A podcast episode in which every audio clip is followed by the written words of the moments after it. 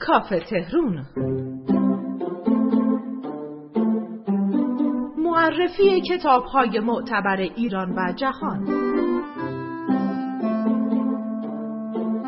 سفر مرا به در باغ چند سالگیم و من بلند بلند کتاب جامعه میخواندم و چند زاره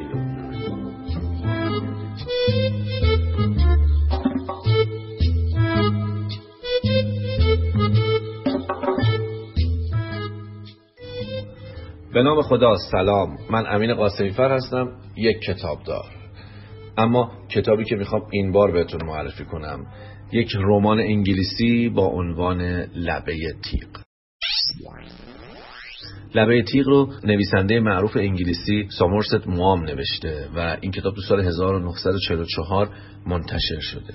البته از این کتاب دو بار هم فیلم ساخته شده. یک بار 1946 و یک بار هم 1984 بذارید یکم از خلاصه داستان براتون بگم.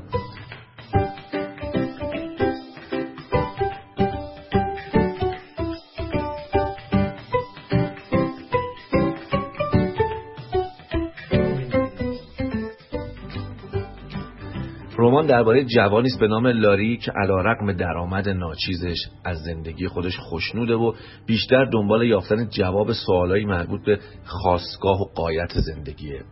این طرز برخورد لاری با زندگی البته مطلوب نامزدش ایزابل که به دنبال تجمل و زندگی محافل اعیانی هستش نیست. بنابراین همیشه بین اونها تنش پیش میاد. لاری از قبول شغل هایی که بهش پیشنهاد میشه سر باز می‌زنه و بیشتر وقتش تو کتابخونه ملی فرانسه برای یافتن پاسخ سوالاتش میگذرونه.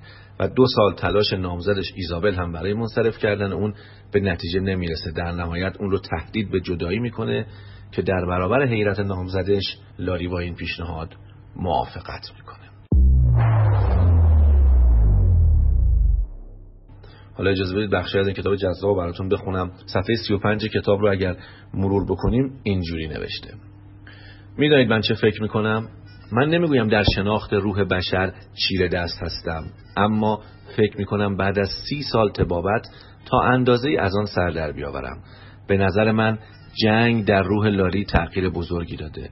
لاری وقتی از جنگ برگشت آن آدمی که رفته بود نبود.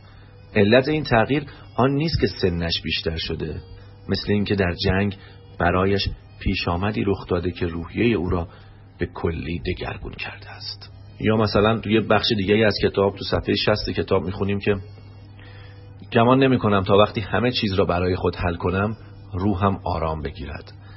نمی‌توانم آنچه را احساس می‌کنم به زبان بیاورم. هر وقت می‌خواهم این کار را بکنم بیشتر ناراحت و از خود خجل می‌شوم.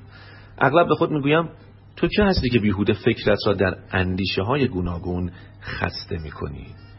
پیش خود میاندیشم شاید همه اینها به خاطر آن است که آدم خودخواه و متکبری هستم.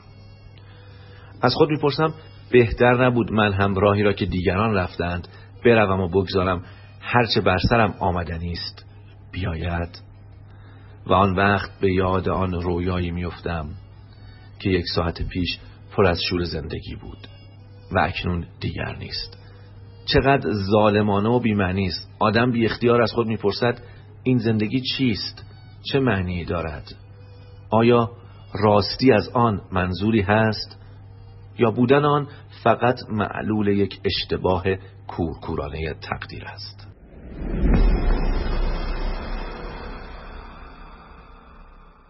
رومانیست بسیار خواندنی به همه شما کتاب بازها و کتاب دوستا توصیه می‌کنم رمان لبه تیغ رو حتما بخونید تا یه فرصت دیگه و یه معرفی کتاب دیگه. خدا نگهدار.